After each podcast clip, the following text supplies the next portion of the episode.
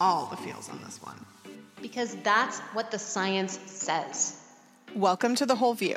I'm Stacy Toth of Real Everything. I'm all about loving the skin you're in and being healthy inside and out. Let's talk about what this looks like in real life. Facts do not have opinions. And I'm Dr. Sarah Ballantyne of thepaleomom.com. I believe that scientific literacy is the key to improving public health. Just don't let perfection be the enemy of the good. Science is true whether or not you believe in it. Self love is really about self respect and acceptance. Welcome back to the Whole View, episode 475. I'm looking at the topic name and I'm like, oh, this will be a good one. I'm excited for us to dive in because I know it's a joke of mine to tell people all the time, like, don't try to make liver burgers on day one if you've been eating McDonald's. It's a bit it's a bit of a stretch. Um, and I'm glad that we're gonna kind of tackle this because I know where we both stand on this and um, the concept of uh, don't let perfection be the enemy of the good is something that I actually just wrote about today. So I feel very synergistic with this show and I'm excited to help our listener who asked a question, Kelly. I also am very excited about Kelly's question. You know, we've covered the idea of nutrient density on the show. Um, well, there's been 475 episodes, so approximately 475 times. I think it's really fundamental to um, our approach, but also, you know, it's what the the science really supports as as being, I think, the the number one most important key tenet of any health promoting diet is that that diet has to meet our nutritional needs. But I think where the the big stumbling block is is organ meat because it's unfamiliar for a lot of people. Um, that means that it maybe doesn't taste because it doesn't taste familiar. It can be really easy to have aversions to it. Uh, we have all of these different sort of societal um, stigma around, right? Like liver, like we all think it's gross, whether we've ever had it or not. And uh, maybe we had, I mean, I know my mom used to make us eat liver. I didn't like it as a kid. So I have all these like childhood traumatic memories around being forced to eat liver. I mean, I think these types of experiences are really common. So when we talk about eating a nutrivore diet and making the foundation of that diet being nutrient dense foods, that includes eating tons and tons of vegetables, but also having some organ meat and having some seafood as well. It can be it can be a, a like a barrier to entry, right? So it can really feel like um, okay, I understand the concept, but no. And what I really want to do with Kelly's question is kind of tackle this in a little bit of a different way than we have on the show before, where, we, where we've really focused on all of the gentle ease our way into organ meat strategies and we'll definitely talk about some of those as well today and kind of sum up some of our favorites. But i really want to i want to take a step back and really look at what is it that organ meat actually has to offer us and can we like can we actually get those nutrients from somewhere else? What is what is the actual data? I actually crunched a ton of numbers for this podcast to really be able to get into the the actual like facts behind what is special about organ meat. And if if we take the the case of somebody who is just not going to eat it what is the next best thing to meet the same kind of nutritional shortfalls that organ meat would help us meet? Ooh that's interesting because my solution is to just take a bunch of supplements. Maybe before we get into solutions, we should actually read Kelly's question. So Kelly wrote, Hey ladies, thank you for the amazing podcast. Glad I found you. I've been following the AIP since January, sort of. I found that unintentionally I focused solely on what not to eat rather than paying attention on what to eat on the AIP, being that I felt my diet ahead of starting the AIP was already pretty healthy. I was catching up on past episodes and realized I had completely missed the fact that following the AIP is intended to be focused on adding in foods. I went back to my yes no list and took a closer look. I discovered I was sorely lacking in one area organ meats. I cannot get my head around consuming these. So, my question is can I benefit from the AIP without them? Are there other ways to get the same benefits of organ meat through up, upping other yes foods? Sorry if you've already covered this. I'm slowly working through past shows. Thanks again for all you do, Kelly. Okay, first of all, I feel like Kelly might be Canadian because she's apologizing when really I should be apologizing. And I said should there because I'm being sarcastic because Kelly's listening to old shows. So, Kelly, I'm sorry. Just, just don't go too far back, Kelly. That's what we're saying. just, just the last few years are great, and then, uh, and then just keep up with the new ones. Uh, mm. that said, uh, kudos and high fives to Kelly for realizing what we try to emphasize, but is so often missed, which is that um, working on an elimination diet that is aimed to improve your health, which is what AIP is, uh, autoimmune protocol, is to focus on getting you to nutrient density. And I know that we're going to kind of revisit this concept of nutrivore, but I feel like because it was brought about as part of a paleo diet and paleo was just so dogmatic in the way that it was portrayed by the media and different kinds of people as a limiting diet that people just focus on what to remove rather than what we try to emphasize, which is what we need to be adding to our plate, right? Instead of saying that we're going to remove a glutinous bun, we're saying that we're going to add a big salad. And maybe people don't want to hear it that way. but I think for my mentality, that was a game changer. And I love that Kelly got that and is there. And so before we kind of like jump into this nuance of organ meat, which I'm actually jazzed and trying to like scroll down in the notes to see what you're going to say about like replacing those nutrients. Um, I think it's just really important to emphasize that like you can be anything and do it your way period. Like whether it's aip or you know you want to be a disc jockey like you know you can do anything and do it your way. And one of the things that you and i used to say all the time years and years ago but i think bears repeating here is if you can do everything but like one thing you're doing great. Just keep going. You're doing the best that you can. And then maybe you'll be ready for that next step to do more. But I mean, I just want to give like major kudos and Kelly for for being where she is and how far she's come because so many people are like, "Oh, I haven't tried that. You know, I'm I can't possibly eat healthy in general because I love diet coke." Okay, we'll just make every other, you know, change that you feel comfortable with introducing nutrient density and all these things and then it your system will be that much stronger for whatever choice you make that might not be quote unquote perfect, right? Because nobody will ever be perfect. Sarah and I have talked about the things that we enjoy that are not in a perfect list, and that's okay because overall we're focused on health, and that's really what matters there is an, a nuance to the autoimmune protocol when it comes to elimination because we're trying to heal. So I know you're going to kind of get into that, but I wanted to make the general statement just to kind of like lay that groundwork a little bit and also give like elbow bumps to Kelly. Uh, no, I'm so glad you did because I think it's not just the paleo diet that has been traditionally defined by what you don't eat. I think it's pretty much every diet since the 70s, right? Low fat diets are based on avoiding fatty foods. Low carb diets are, are based on avoiding carbohydrate rich foods. Um, all the different variations of that. I think it's actually, you know, even if you think of, you know, traditional caloric restriction diets, they're still based on avoiding calorie dense sort of junk foods, right? So I think the concept of nutrivore is super important because one of the things that all of these different dietary templates have done including the ones that are based in some science as well as the ones that are just fad diets sort of based on dogma and hearsay and the kind of gray world of you know preliminary science and, and some of them in between they have all done us a, a really great disservice by having us focus on what we're not eating.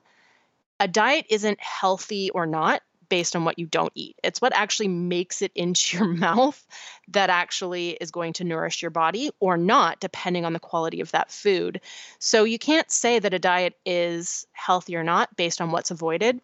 it's really the foods that we're eating that is the major determinant of whether or not that's a health promoting diet. And it really wasn't until the nutrient density focus of the AIP, which I brought into it inspired by Dr. Terry Wahls and the Wahls Protocol. Her TEDx Iowa City um, uh, talk in like, I think it was 2011, was very, very eye opening for me and really got me into researching the importance of nutrients for immune function. And that was what brought the nutrient density focus into the AIP was my research that I did um, after learning from from Dr. Wahls. And I think that the AIP has always sort of stood out as a as a protocol because it it has equal focus on eliminations, which are about identifying your triggers as well as nutrient density, which is about providing the nutritional resources that your immune system needs to regulate itself. And that's where Nutrivore was sort of born out of that approach rather than just applying it to a therapeutic dietary template. Nutrivore is a broader concept that's super simple, right? The whole idea of Nutrivore, as we talked about in, in depth in episode 437, is to fully meet the body's physiologic needs for essential and non essential nutrients from the foods we eat. So the idea is that we just get all of our nutrients from the diet uh, without consuming excess energy. So staying within our, our daily caloric requirements, whatever that is, right? Up or down, depending on pregnancy or activity, right? And it respects non essential nutrients like fiber or phytonutrients or non essential or conditionally essential amino acids like glutamine and arginine, or non essential health promoting fatty acids like um, the long chain omega 3s or CLA, non essential vitamin like compounds like CoQ10. It respects non essential nutrients equally to essential nutrients. And that's because the, the terminology of essential versus non essential is a little bit misleading. It makes it sound like non essential is not important but it doesn't actually mean that. The, the difference is if you don't get an essential nutrient, you die. Um, if you don't get a non essential nutrient, you may not die, but you're not going to be healthy. They're, they're actually all required to support optimal health. And the other key aspect of Nutrivore is that it's about the overall quality of the whole diet. So it, it takes a big step back from these dietary templates that have been traditionally defined based on what we avoid and that tend to have a list of I mean, I remember when I first started learning about the paleo diet, there wasn't even lists of yes foods back then. It was just lists of no foods. Here's all the things you don't eat and you kind of just had to to infer what you would eat based on what you don't. Um, you know, I think things have become there's better resources now and there's now lists of foods that you can eat and lots of great cookbooks and meal plans and things like that out there but what Nutrivore does is there's no red light and green light foods. There's no yes foods and no foods. It's about looking at the diet as a whole and saying, are we meeting our nutritional needs based on these food choices? So it's not it's not a diet in the traditional sense. It's more like a diet modifier. So it's something that you can apply to other dietary structures. So it's already integrated into the autoimmune protocol but you could you could eat Nutrivore Paleo or Nutrivore Mediterranean or Nutrivore plant based. Certainly, the more foods that are eliminated on a dietary template that you're trying to apply Nutrivore on top of is going to make it more challenging to hit that goal of getting all of the nutrients that we need from foods. Um, and there's, I think, some some diets that that eliminate all sources of some nutrients. So those diets are probably not compatible with Nutrivore. So I would say veganism would be very, very challenging to do with a Nutrivore approach because of the nutrients that are exclusive to animal foods. Um, we do. Um, I do just want to call out. We have a yeah. specific show on that too. So where yes. we talked about if you're 11 year old child insists on going vegan, what are the best options you can make? Um, but I just want to remind yeah. people of that show. We we can definitely put a link. I don't have the number in front of me. We can put a link in the show notes um, for anybody who's interested in that. Um, and I would say on the on the flip side, most implementations of a ketogenic diet are not going to be compatible with nutrivore, carnivore diet, right? Thinking of diets that eliminate all food sources of specific nutrients, those are going to be the ones that are, you know, too too extreme to be compatible with the nutrivore philosophy, but most other right most common diets are absolutely compatible.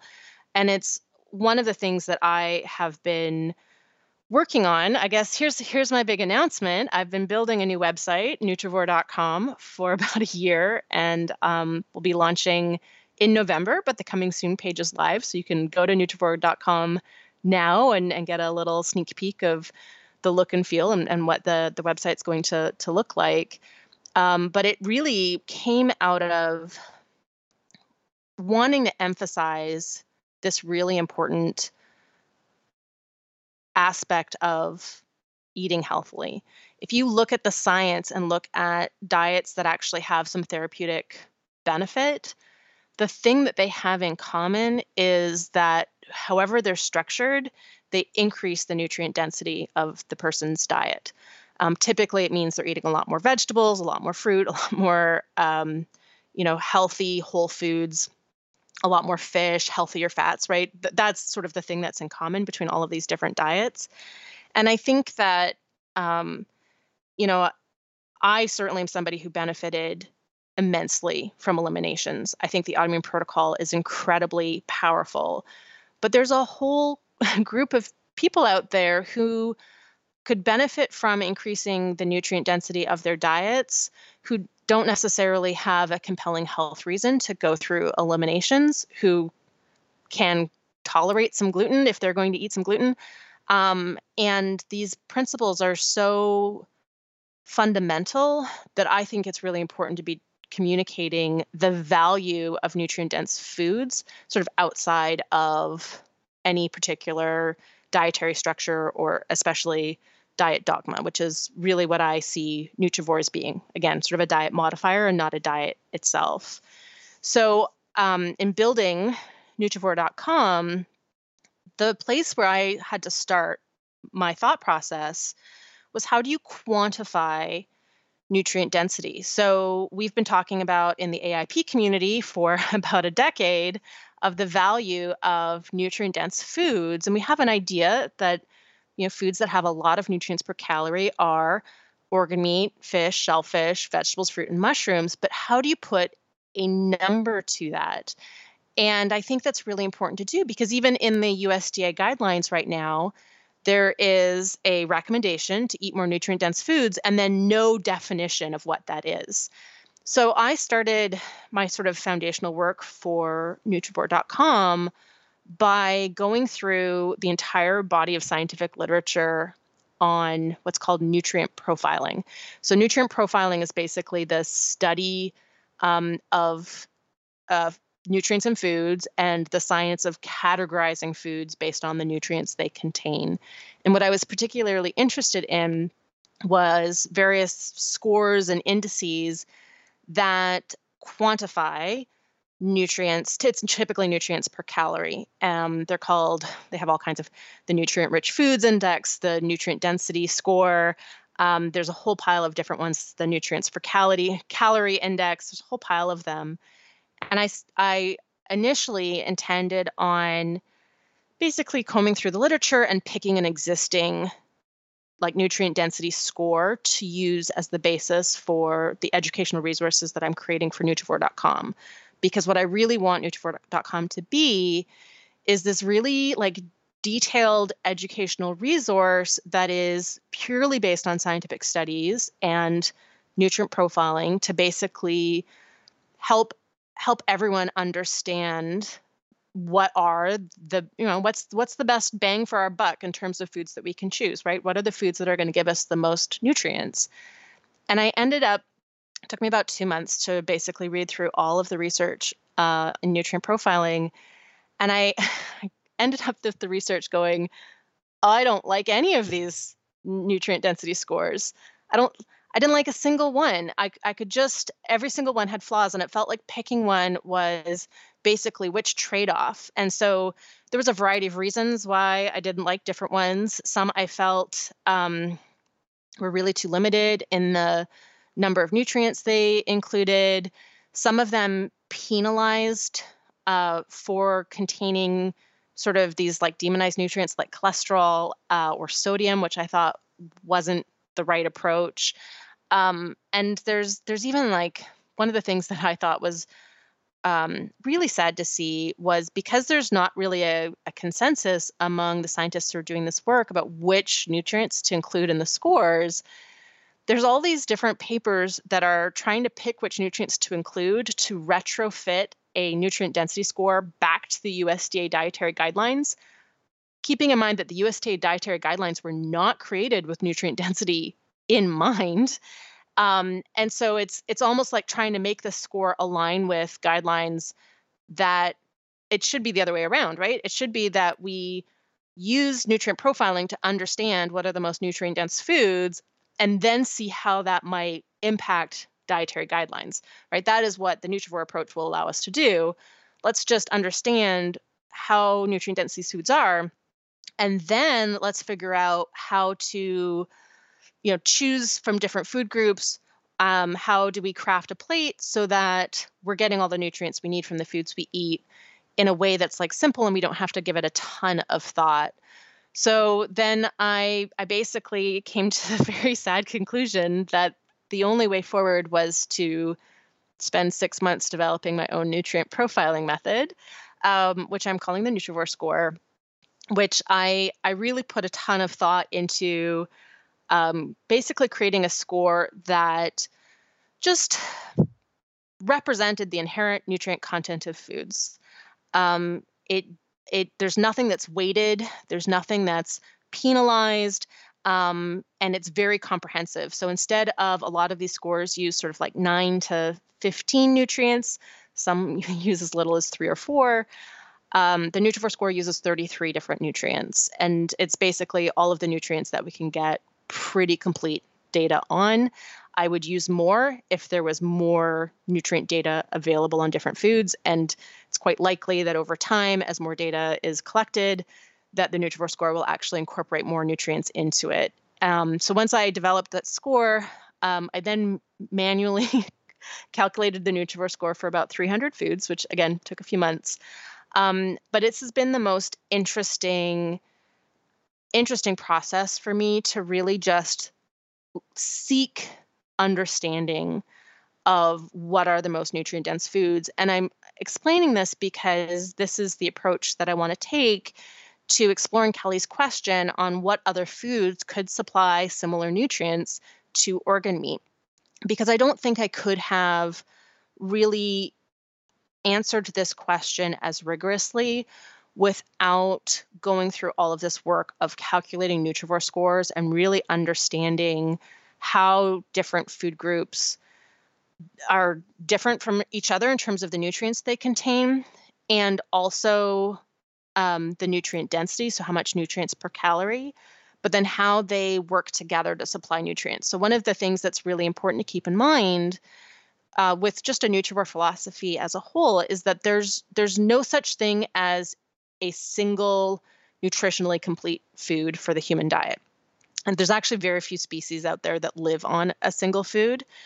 And so we can't actually meet our nutritional needs with a limited number of foods. We need foods from different groups to supply different nutrients. So it's actually really important to seek variety. And the way that we can understand how to choose from all of the foods that are available to us is by using something like the Nutrivore score, but also understanding the value of different food groups. So it's been just a really fantastic tool for me in both building Nutrivore.com and really highlighting the most nutrient dense foods that we can choose, but also in being able to to really dig into Kelly's question and really re-examine this, I think, really amazing question what if I do all of the things except organ meat? And Kelly very specifically asked, are there some other foods that I can eat more of that will provide me with the same same nutrients? And I think that's such an important question for anyone with any kind of barrier to the idea of organ meat, whether that's I don't I don't have a place where I can get it, I think it's disgusting, or hey, I'm just not ready yet. That's just not where I'm at. um, I'm new to this whole thing and that's going to make me turn around and walk out the door. Like, I think that that examining this question in detail is going to be super, super helpful, not just for Kelly, but for anybody who's kind of new to this idea of nutrient density.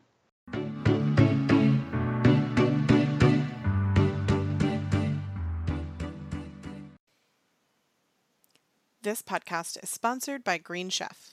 Sarah, how many times do we hear from people that they struggle to implement Nutrivore? Um, approximately 1 billion. when we were asked to partner with Green Chef, the first thing I did was check ingredients, and I love how veggie forward the meals are. Since you're making them at home, you can use quality fats and omit spices or veggies that may not be part of your personal template. Same. The balanced meal option looks great for our family. I love that everything is labeled gluten free.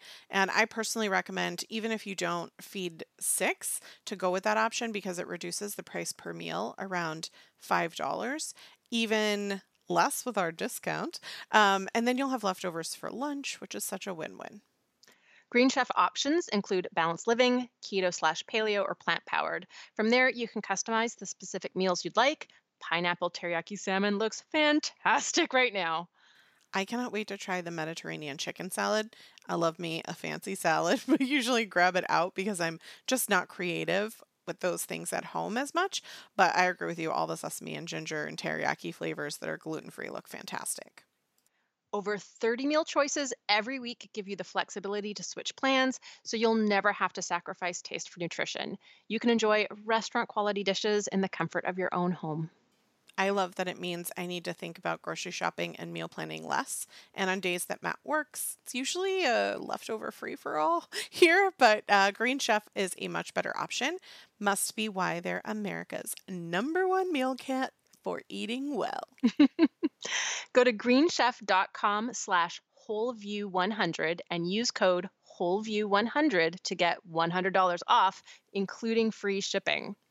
If you want to try the number one meal kit for eating well, that's greenchef.com slash wholeview100 and use code wholeview100 to get 100 $100 off, including free shipping.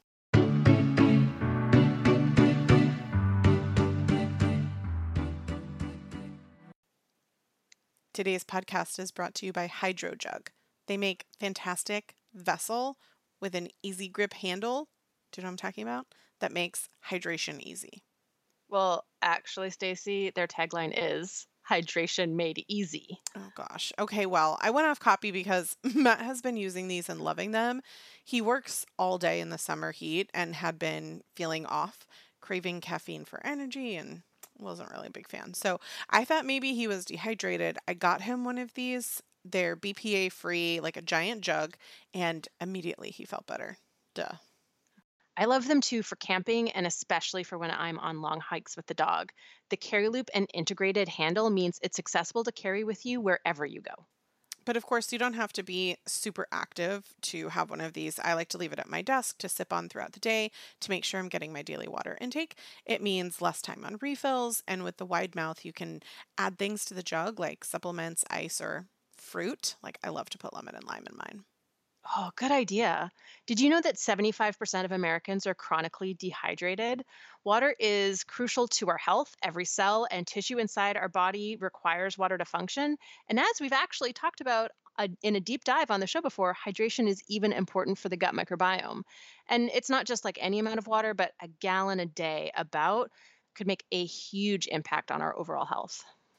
HydroJug holds half a gallon of water, has a wide mouth opening. We actually got their straw inserts too, which I love, and has an integrated handle with an optional carrying loop. It's also dishwasher safe and shatterproof. The sleeve it comes in has a great pocket for things like a cell phone or keys. Every day, roughly 60 million plastic water bottles are thrown away. So, by choosing HydroJug, you are becoming part of the movement to stop the waste. Listeners, HydroJug is offering you 10% off with code WHOLEVIEW.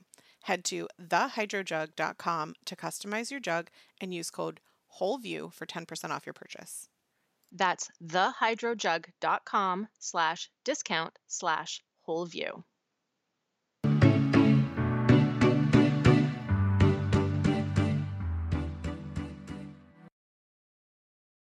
Agreed. And um, I don't know how much of this is like a reveal to people because I happen to have had a little insider information for a while.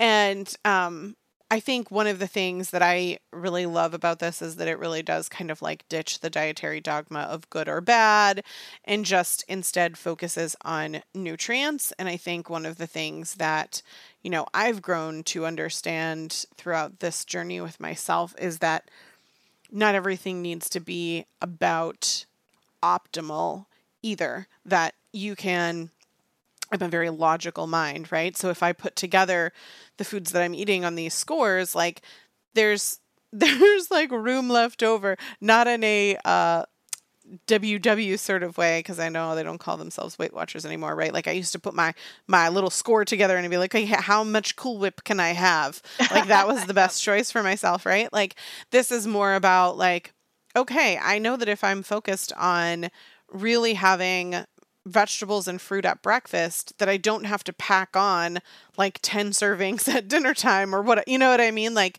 it helps me balance out this idea that there there is flexibility within how I want to choose to eat but that when I'm nourishing myself I'm focusing on those foods that provide optimal nutritional value for my body to be nourished and that would produce a high Nutrivore score, right? So I'm waiting for the pamphlet so that I can choose like my top 20 foods and just make sure that, you know, that I'm like having those regularly, but that they're also going to be balanced because one of the things that, you know, I've been doing with testing and all this kind of stuff is realizing that I might not have as many B vitamins as my body needs, even if I'm eating more than I thought I needed to and taking liver pills as supplements, for example. So um, I think that's another thing that I want to emphasize to people that, you know, we're going to talk about some of these foods that are um,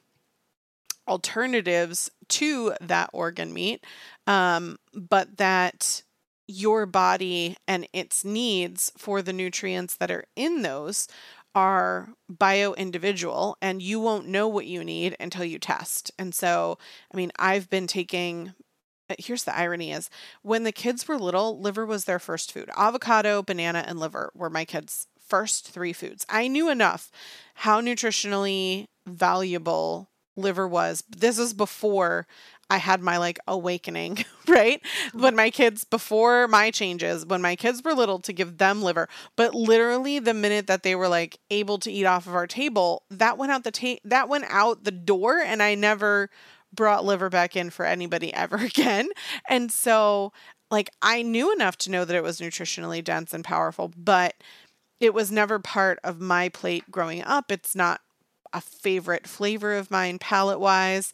And it's something that I have to like seek out to make. Like if we're going to make a gravy, okay, let's make sure we get organ meats to put into the gravy or, um, you know, I used to make liver burgers. I'm going to be honest, we don't do that anymore.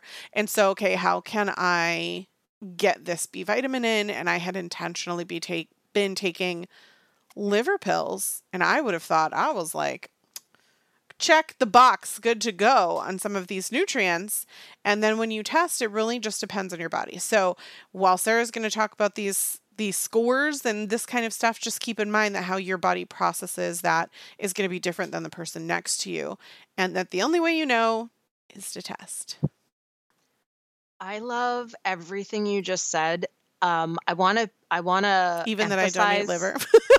you don't love that. I don't love that part, but you've you've found a way around it, which I think is also, you know, where this conversation is going to end up is, you know, and here are some easy ways to get the organ meat nutrients in that don't involve actually chewing, cooking, preparing, and then chewing and swallowing that organ meat. So I think um, I think we we definitely need to to summarize that, even though we've we've definitely dedicated whole shows to that before. Um, but one of the things that I I wanted to highlight was actually one of the first few things you said, which is this idea that choosing more nutrient dense foods gives us more wiggle room for some less nutrient dense options in the diet. And it's one of the things that I think is so powerful about the Nutrivore concept is that because it's about the whole diet, because we're not saying that's a bad food and that's a good food, we're getting away from diet culture with this approach is it also gives us the flexibility to indulge in something. Like it it fully embraces that that idea because if i make a meal that's you know liver and kale and mushrooms and butternut squash you know these super nutrient dense options um, i'm going to be able to have something that's basically an empty calorie type food and still meet my nutritional needs and still stay within a, a appropriate caloric intake for my body. And so it it actually is it's not like counting points it's not being rewarded um, but at the same time it really helps to emphasize like what are these foods that give us the best again like nutritional bang for our caloric buck? And uh, where are the like wiggle room foods that the more of these awesome super high nutrivore score foods that i choose like what what are the i don't know quality of life foods maybe we can think of them as? Um, it actually gives us the space to have those without guilt because if you look at the things that really matter did i get all of my nutrients from the foods that i ate today and you know stay within an appropriate caloric intake for me then check yes i did i win. Like that's that's the most important thing. And so i think that it's one of the the most i think empowering things that the nutrivore philosophy has to offer us.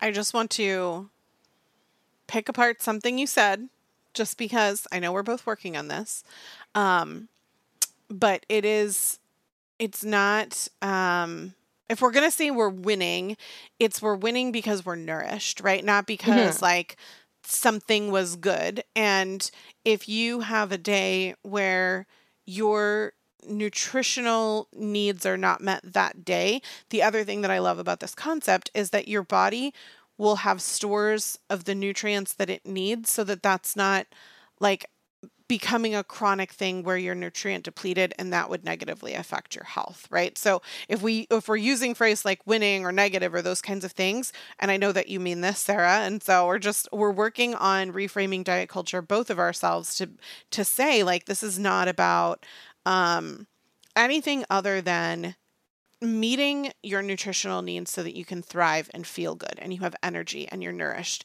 and you're digesting things well.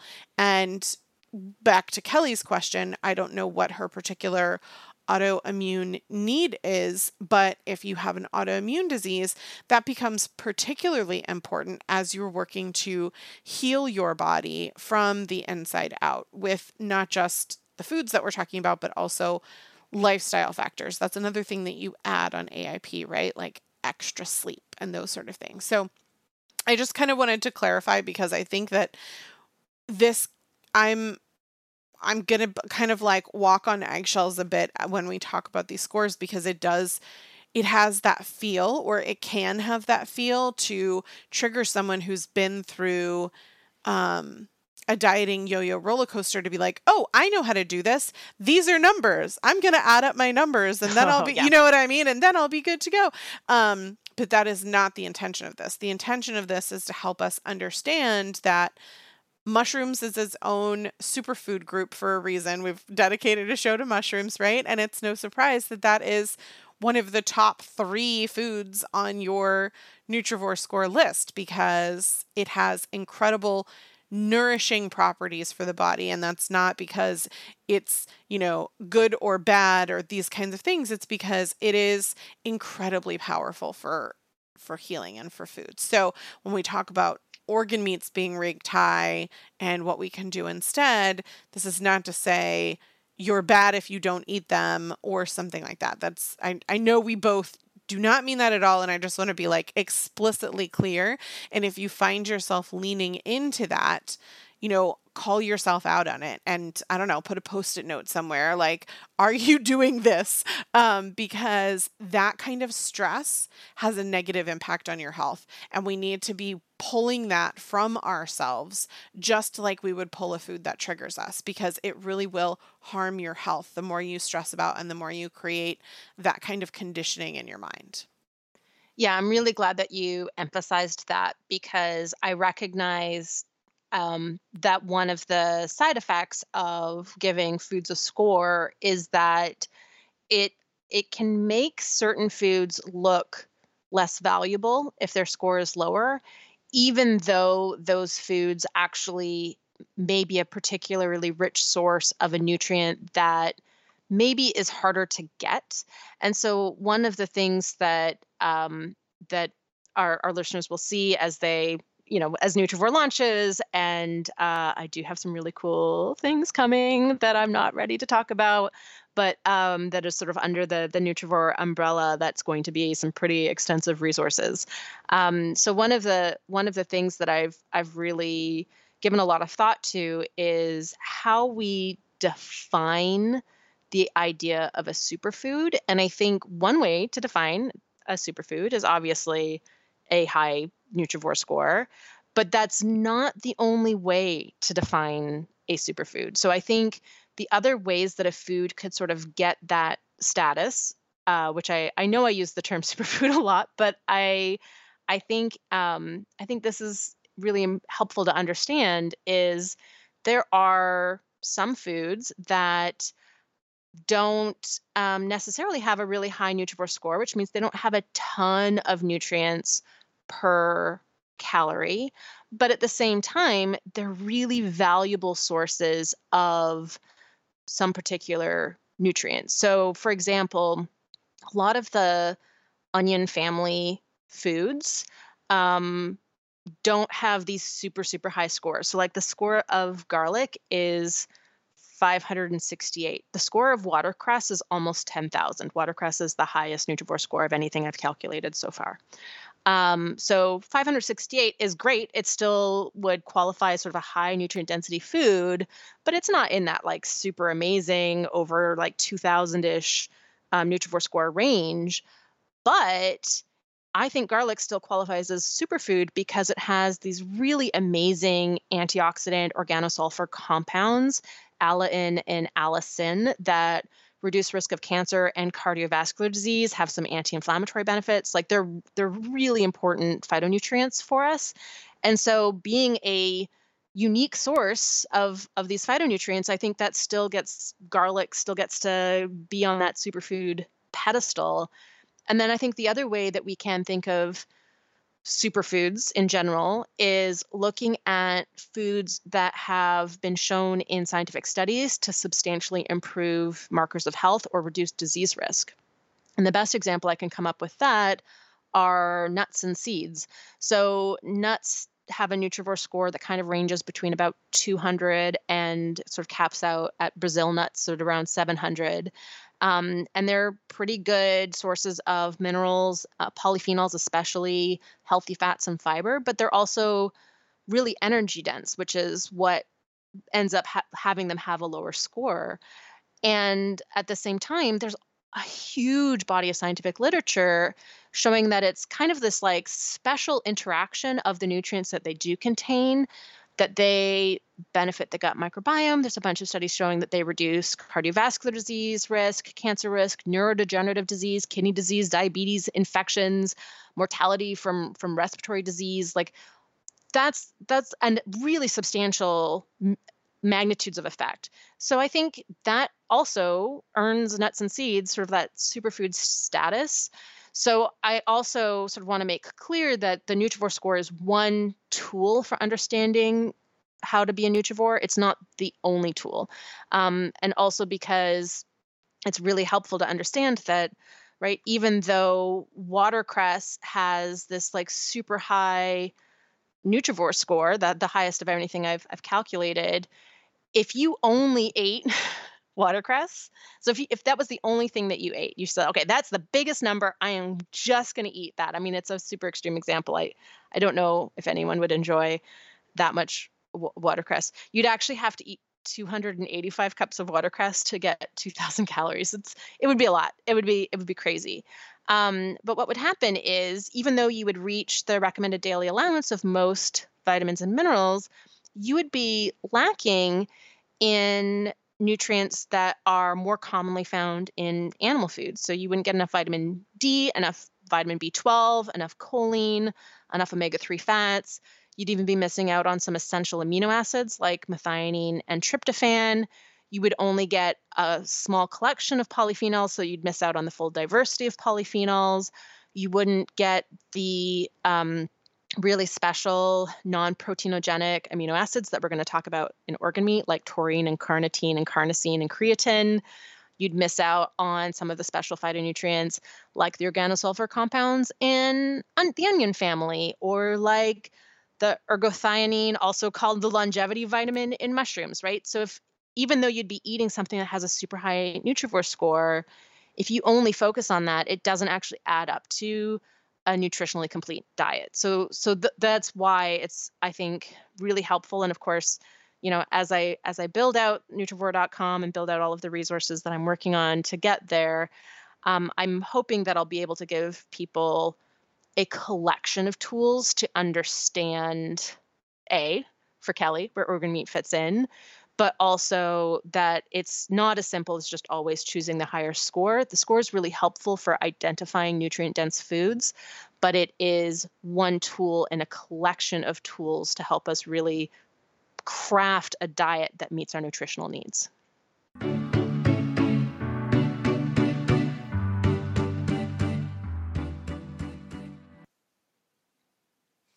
This podcast is sponsored by Modern Fertility. We're all about choosing nutrient dense foods, but as we've covered many times on the show before, there's always a time and a place for supplements. And the increased demand for key nutrients through pregnancy and lactation is one of those times. I wish I'd started taking prenatal vitamins earlier to build up those nutrient stores, as is recommended. Of course, you can't always predict pregnancy. Cole was quite a surprise, but that's why modern fertility hormone test is good to use. I thought I was infertile, and clearly I was wrong. Yep. Uh, modern fertility is actually all about empowering us through information and supporting fertility essentials throughout reproductive age. I love that their prenatal vitamin has 12 essential nutrients recommended by OBGYNs to support your body before, during, and after pregnancy. I took prenatals while I was nursing and pregnant with the other two.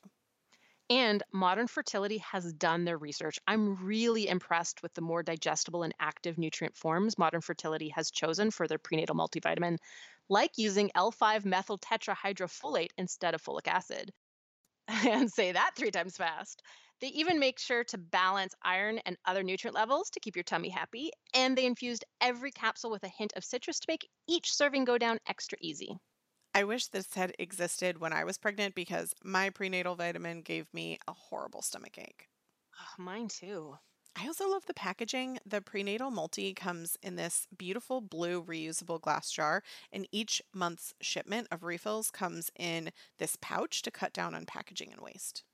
Plus, it's vegetarian, gluten free, and there are zero preservatives or filler ingredients you don't need. But for our listeners with dairy allergies, do know that this supplement contains casein from milk. Your prenatal multi subscription gets you 60 capsules per month for $30.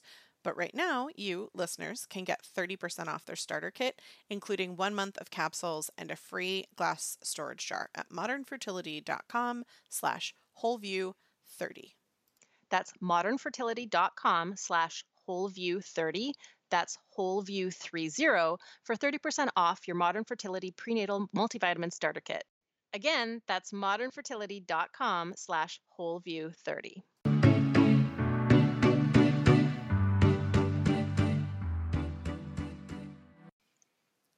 This podcast is sponsored by BetterHelp. I love that we can recommend a service that will match you with a licensed professional therapist based on your specific needs. Therapy is an essential part of overall well being and has been life changing for our whole family. Myself, Matt, and our kids all go. I've benefited greatly from therapy personally myself, ranging from just having someone to talk things through with to skill building workshops offered by my therapist. One of the things that has been super valuable for me is having that guidance on how to effectively set realistic goals that align with my values.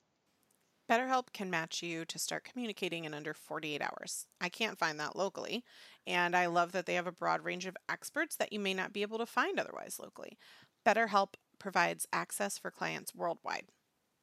It's important to emphasize that BetterHelp is not a crisis line and it's not self help. It is professional therapy done securely online. You can log into your account anytime and send a message to your therapist. You'll get timely and thoughtful responses. Plus, you can schedule weekly video or phone sessions so you won't ever have to sit in an uncomfortable waiting room as with traditional therapy. BetterHelp is committed to facilitating great therapeutic matches so they make it easy to change therapists if needed.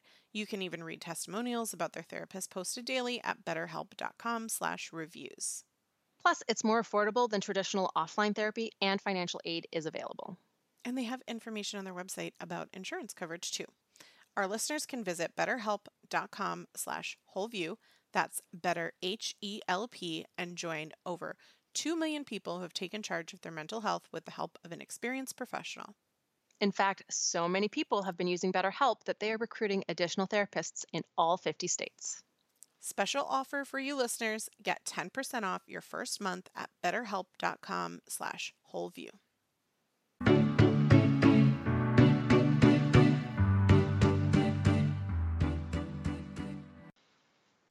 Okay, so let's dive in what where are we with organ meat? When we say organ meat, do we want to are we generalizing like an an average of all of them because, you know, mm-hmm. I've mentioned liver several times, but um actually take the organ complex from Paleovalley which has it's the only one that I've seen. Maybe there's others on the market that also has like kidney and some other things in it as well, which have slightly different nutrient profiles, right? Yeah. So um, what I have done again, I've, I've calculated Nutrivore scores of about 300 ish foods, and um, I've tried to find as many different foods within each like very granular food group. So thinking of leafy greens as its own food group, mushrooms as its own food group, cruciferous vegetables uh, as its own food group. So organ meat again, sort of as its own food group. So there's about 20 different scores that go into this average. It includes heart, liver, kidneys, and giblets uh, generally um, from a variety of different animals. And the average score is 1,986 out of all of the ones that I've calculated so far. Um, and you know, top tends to be liver, um, tends to be much higher. So most of the livers are sort of in the three to four thousand Nutrivore score range. Um, and the less nutrient dense tend to be poultry organs, especially things like giblets. But it's important, I think, to kind of look at how this, what this tells us about this whole food group. This, what it tells about this whole food group is that this organ meats are incredibly nutrient dense. The only groups of foods that I have sort of done the same thing and the average of are higher are those ones I just mentioned cruciferous vegetables, that's like broccoli, kale, cabbage, leafy greens, mushrooms, fresh herbs, and tea and coffee actually. Um, but keep in mind that tea and coffee, there's like a calorie per cup. So even though they offer you a lot of nutrient per calorie, you'd actually have to drink uh, an unreasonably large amount in order for that to add to your diet nutritionally. So remember, the Nutrivore score is nutrients per calorie. So we have to think of low calorie foods like all of these ones quite differently, right? So you'd average like 25 calories per serving for crucifers, leafy greens, and mushrooms. Um, so you get a lot of nutrients for that 25 calories. But with organ meats, per serving, you're getting about 120 calories. So per serving, you're getting two to three times more nutrients than even the most nutrient dense vegetables. So it helps us to understand, you know, I think it's more meaningful to understand the nutrients per calorie and then understand the the the energy density of a food, right? So so certain foods if they have high energy density and low nutrients, those are the foods that would qualify as empty calories, right? So those are your refined sugars, your, you know, isolated fats and oils, right? Organ meats are the most nutrient dense food per serving, even if they're not the most nutrient dense per calorie. And when you start to look at averages in terms of essential nutrients, um, they are what are called an excellent source. So an excellent source is is technically defined as providing 20% of the daily value of a nutrient uh, per serving or more. So they are an excellent source of protein, iron, phosphorus, zinc, selenium, vitamin A, vitamins B1, B2, B3, B5, B6, B7, B9, B12. That's all the Bs. And CoQ10, which is super, super important for cardiovascular health. But they provide over 100% of the daily value per serving of selenium, vitamin A, vitamin B2, vitamin B7, and vitamin B12. So one basically like three and a half ounce serving of organ meat is giving you over your full daily amount of a number of nutrients. Plus, they're also a good source of omega 3s. If they're from grass fed animals, they've got CLA, conjugated linoleic acid, and then these really important non proteinogenic amino acids and peptides that have been shown to be very, very beneficial taurine, creatine, carnosine, carnitine, and anserine. So these are not nutrients we've talked about on the show before, but generally, you know, they're all associated with health improvements. They all have biological roles. They're all um, sort of absorbed into the body um, from digestion because they're all fairly small um, molecules. And I think it's it's really exciting to sort of look at these other functional nutrients that organ meat have that are not super common in other foods. Foods that have these, uh, again, sort of non proteinogenic means they're not being used to build protein, um, but they're still really important amino acids and, again, you know, small peptides. Um, other foods that have them tend to be like fish, shellfish. Um, some of them can also be found in, in pretty good quantities in red meat. And so when we look at this list of nutrients that organ meat has and kind of look at what's the food that Kelly could eat instead that is going to be as nutritionally impressive, the closest food group nutritionally is shellfish. And it's actually the next highest Nutrivore score average animal food. So its Nutrivore score averages 1061 shellfish. Um, and they contain many of the same nutrients as, as organ meat, which makes them um, a fairly good substitute. But it, it's interesting to to dive into the data and really look at um, how much shellfish would replace that one serving of organ meat. I love this. And honestly, I feel like I'd kind of done that in my head and I feel very validated. Um, but you know how I feel about numbers. I'm a numbers geek.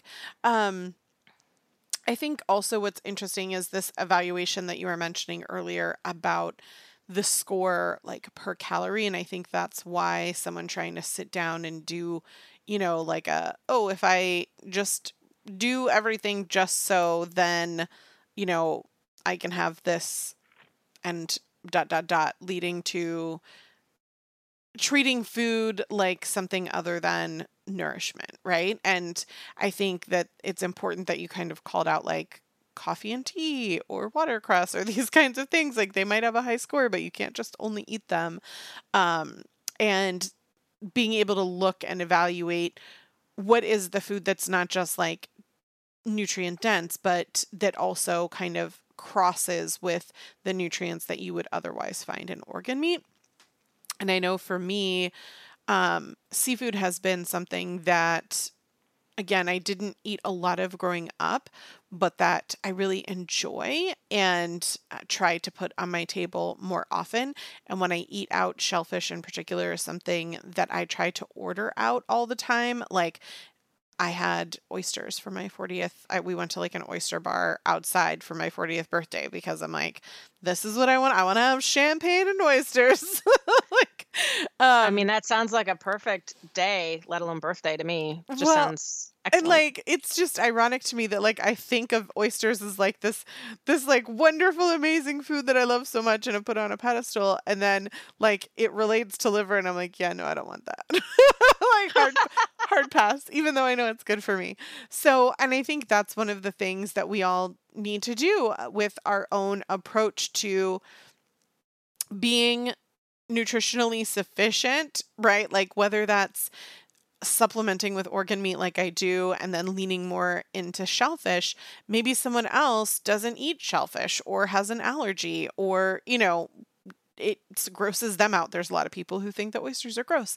Then, you know, what what can we do to kind of alternate and i think that's where this like bio individual approach and kind of learning not just what your favorites are but like of the foods that we need to be nutri- nutritionally sufficient what are those favorites? And then how can we incorporate them into our lives so that we are nourishing our body with all these different elements that you talked about sufficiently?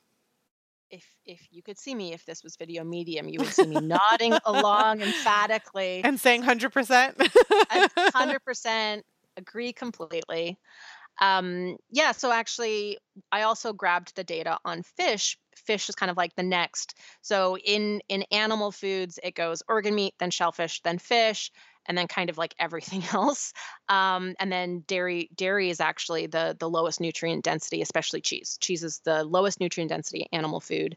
Um, eggs are actually kind of in between fish and like red meat and poultry, um, which surprised me actually. Uh, this has been one of the things that's been so um, just academically interesting for me calculating all these scores is the number of surprises. It's just um, it's been so enlightening for me. It's actually changed a lot of the ways that I construct meals at home. Uh, it's made me choose different foods, just knowing, you know, the difference in in nutrient density of foods that would take the same place uh, on a plate. Um, so it's been it's been really exciting, and uh, all of this information is is coming in nutrivore.com. It's uh, coming in some other resources that I again I'm not ready quite ready to talk about, but very very soon. Um, so it's um, it's something I'm really excited to to put out there in in the world as a tool. But I do recognize shellfish as a common allergy, so I grabbed fish data as well to compare it to organ meat. And actually, what's really cool is that shellfish fares fairly well in terms of uh, comparison to organ meat. Um, there's some nutrients even that it does better. Um, so, for example, shellfish has more zinc and more manganese and obviously more omega 3s. Um, but when it comes to omega 3s, like fish wins. Um, fish actually wins for CoQ10. That completely shocked me. Um, and fish wins for for phosphorus and for protein. Um, but all all three of these, if, again, if we sort of think of these really granular food groups, like define a food group based on uh, nutritional proximity rather than these like broad groups like if we just lump all fruits and vegetables together because we grow them on a farm right i think that's just um, misleading in terms of understanding how to eat healthily i think understanding, you know, divide our our foods into 25-ish food groups, I think actually helps us understand the nutritional value of these foods in a in a much more accurate way.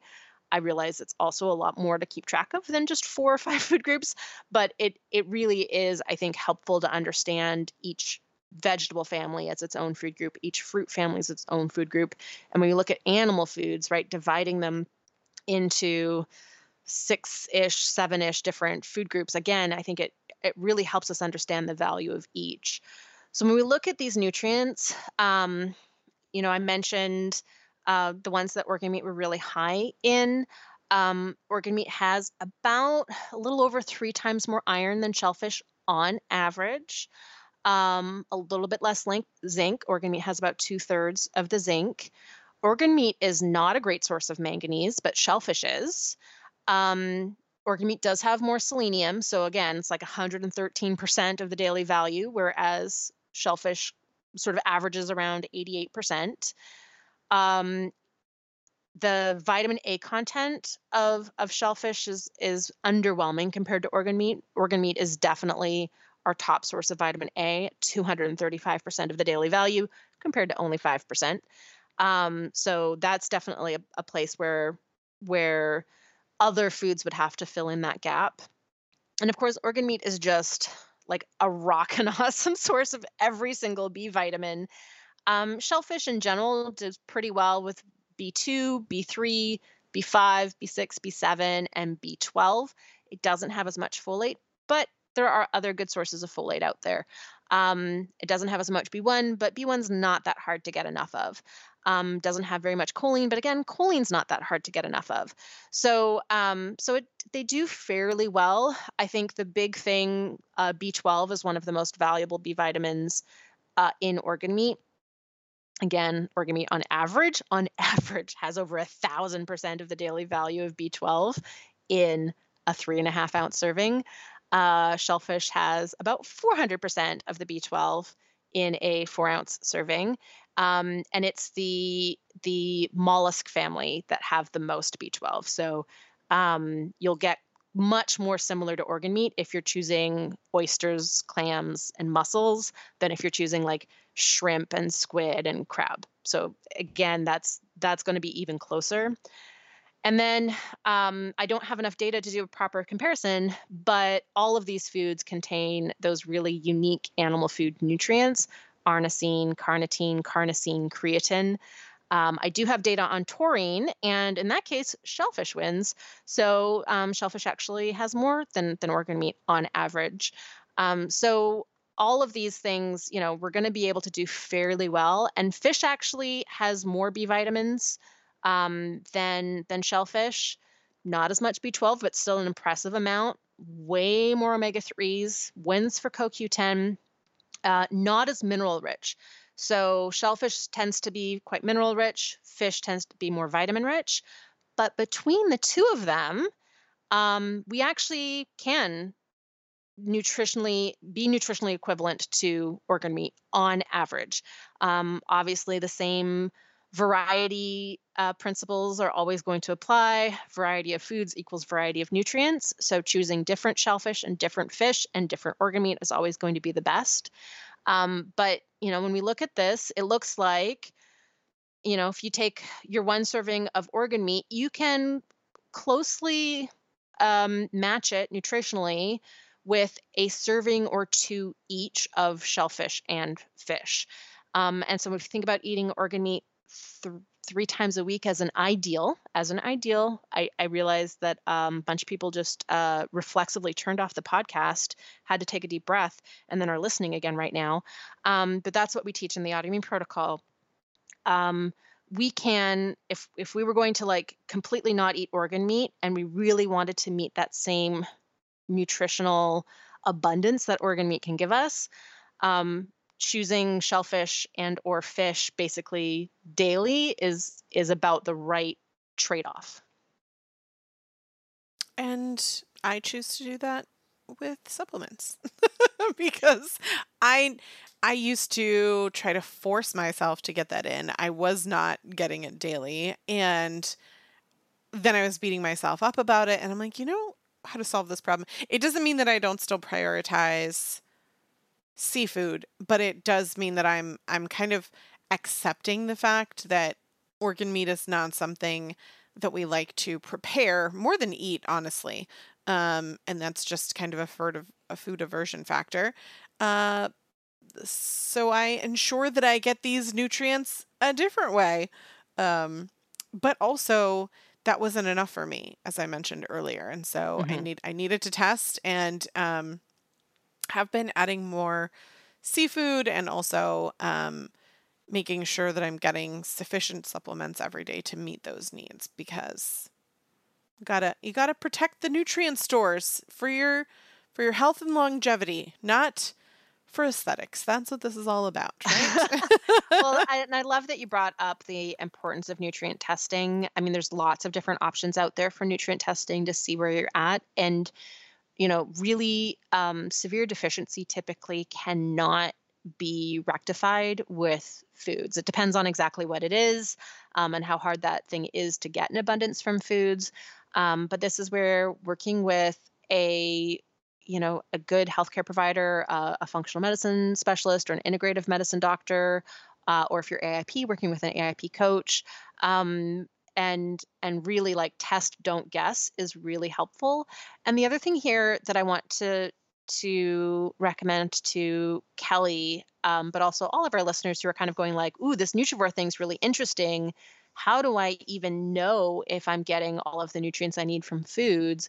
There are a couple of apps that give you micronutrient data. It's not quite as comprehensive of data as what I'm trying to pull together for for Nutrivore, but it's close. The one that I really like is called Cronometer, and it can help you um, really identify whether or not you're on track to meet your nutrition targets. One of the things that I like to do with it is actually um, try to you know, I try try to take like a, a three day food journal. I'm not very good with logging every day. It's not great for my mental health. Um, but I like to check in every few months and just see if I'm on track. And if I see that something is thematically falling short, I don't worry if I fall short of a nutrient or two on, on a specific day. But if I'm consistently falling short on that nutrient, then I know it's something that I need to adjust for. And so it can help me identify foods that can be an extra focus so that I can make sure that I am meeting those shortfalls. So I think that tracking micronutrients is a great a great strategy for just looking at the overall nutritional quality of, of our diets and really figuring out like okay what what is the small adjustment ideally within foods that I still like that I can I can make um, and I think Stacy your point of uh, whole food supplements is awesome. Um, we've talked about the Paleovalley Organ Complex on the show before. Um, I also really like Smidge brand um, liver pills, and they have a encapsulated oyster as well called Oyster Zinc. Um, so they're also fantastic. We'll put links in our show notes. Um, but that's another way to get there. If organ meat is just not, uh, if we're not ready for that, um, there's there's quite a few different companies now that are making encapsulated organ meat or encapsulated fish or shellfish capsules, and um, I take them every day, even though I still do try to to cook organ meat for my family once or twice a week. Um, it's just a wonderful way to keep it simple and keep it low stress and make sure that I'm getting those nutrients and um, and that way it's also um it's accessible for my whole family right like it's just it's for me that's um it's a super straightforward solution agreed and for those people that do want to venture into ways that you can do this, my favorite happens to be gravy. I really love gravy, and you can just plop the organ meats in the water. You don't have to like touch them as much. Um, you can check out our episode where we kind of like dove more into this with options and details on episode 347 how to eat nose to tail and i will also mention that um, ironically uh, I have a lot of organ meat recipes in Beyond Bacon in particular, and then also Real Life Paleo. And then Sarah has cookbooks as well that include organ meat recipes, and we both the have paleo them. approach the paleo approach cookbook has an entire organ meat chapter. chapter. And then we both have them on our blogs, although not as much. So, um, 347 is a good place to start. I will say my my two favorites are um, like a liver pate, which again we just put it in a blender and um, put it with delicious things or a gravy, those end up being things that I will actually eat without it feeling like it's a chore. Uh, but I know, Sarah, your family likes um, in the burgers with Yeah. bacon and um, beef, like 50 50 50. But there's lots of different ideas and details that we go into on that show that will help you add it in if you want to try. From that perspective, though, if it's not something that is going to work for you, I love that you know, hopefully you feel like there's less dogma around, well, can you still be nutrivore if you don't eat organ meats? Yes. Um, can you still get those nutrients? Yes. Not without being mindful. Um, and so I just I want to emphasize that if tracking those nutrients to be mindful like for me if I have to record what I'm eating and I put it into an app I have all this disordered eating that immediately comes into play right? Like I do all these mind games with myself because I have issues and trauma around recording my food and reporting them even though it's like an anonymous source that I'm doing myself on my phone it just does not work for me.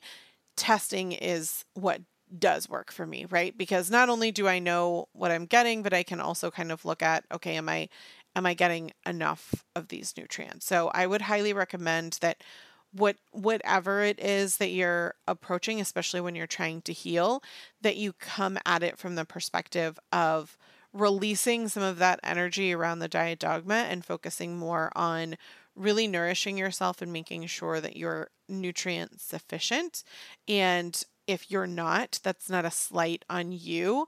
That doesn't mean you've done something wrong or you're bad. It means, great, now I have this information that I can use going forward. So, if you want to hear what we really think, and I'm sure a lot of that mindset chat's going to make its way in, um, as well as maybe some of the uh, real life ways that Sarah and I approach this, you can join us over on Patreon, where we have an additional weekly episode every week without ads that is a way for you to support us and become part of our fam and you get exclusive perks like that um, q&a show that we previewed to you but I hope that you'll join us over on patreon.com, patreon.com slash wholeview. Uh, say that three times fast. And I want to thank you so much for listening and to Kelly for her awesome question. Thanks for listening, and we'll be back next week. We love providing the Whole View podcast for you as a free resource. You can support the show by using the links and codes we share in our podcast. And we love to read your reviews and chats wherever you listen. And don't forget to share our podcast with your friends and family. Speaking of chat, did you know that you can get exclusive behind the scenes content on Patreon? When you support us with your Patreon membership, you get access to live Q&As and weekly bonus audio. But they're not for kids' ears because our bonus content is explicit. You can also stay in touch with us via our social media channels. I'm at Real Everything Blog.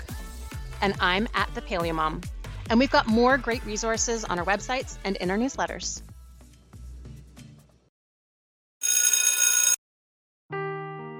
Seeking the truth never gets old. Introducing June's Journey, the free to play mobile game that will immerse you in a thrilling murder mystery.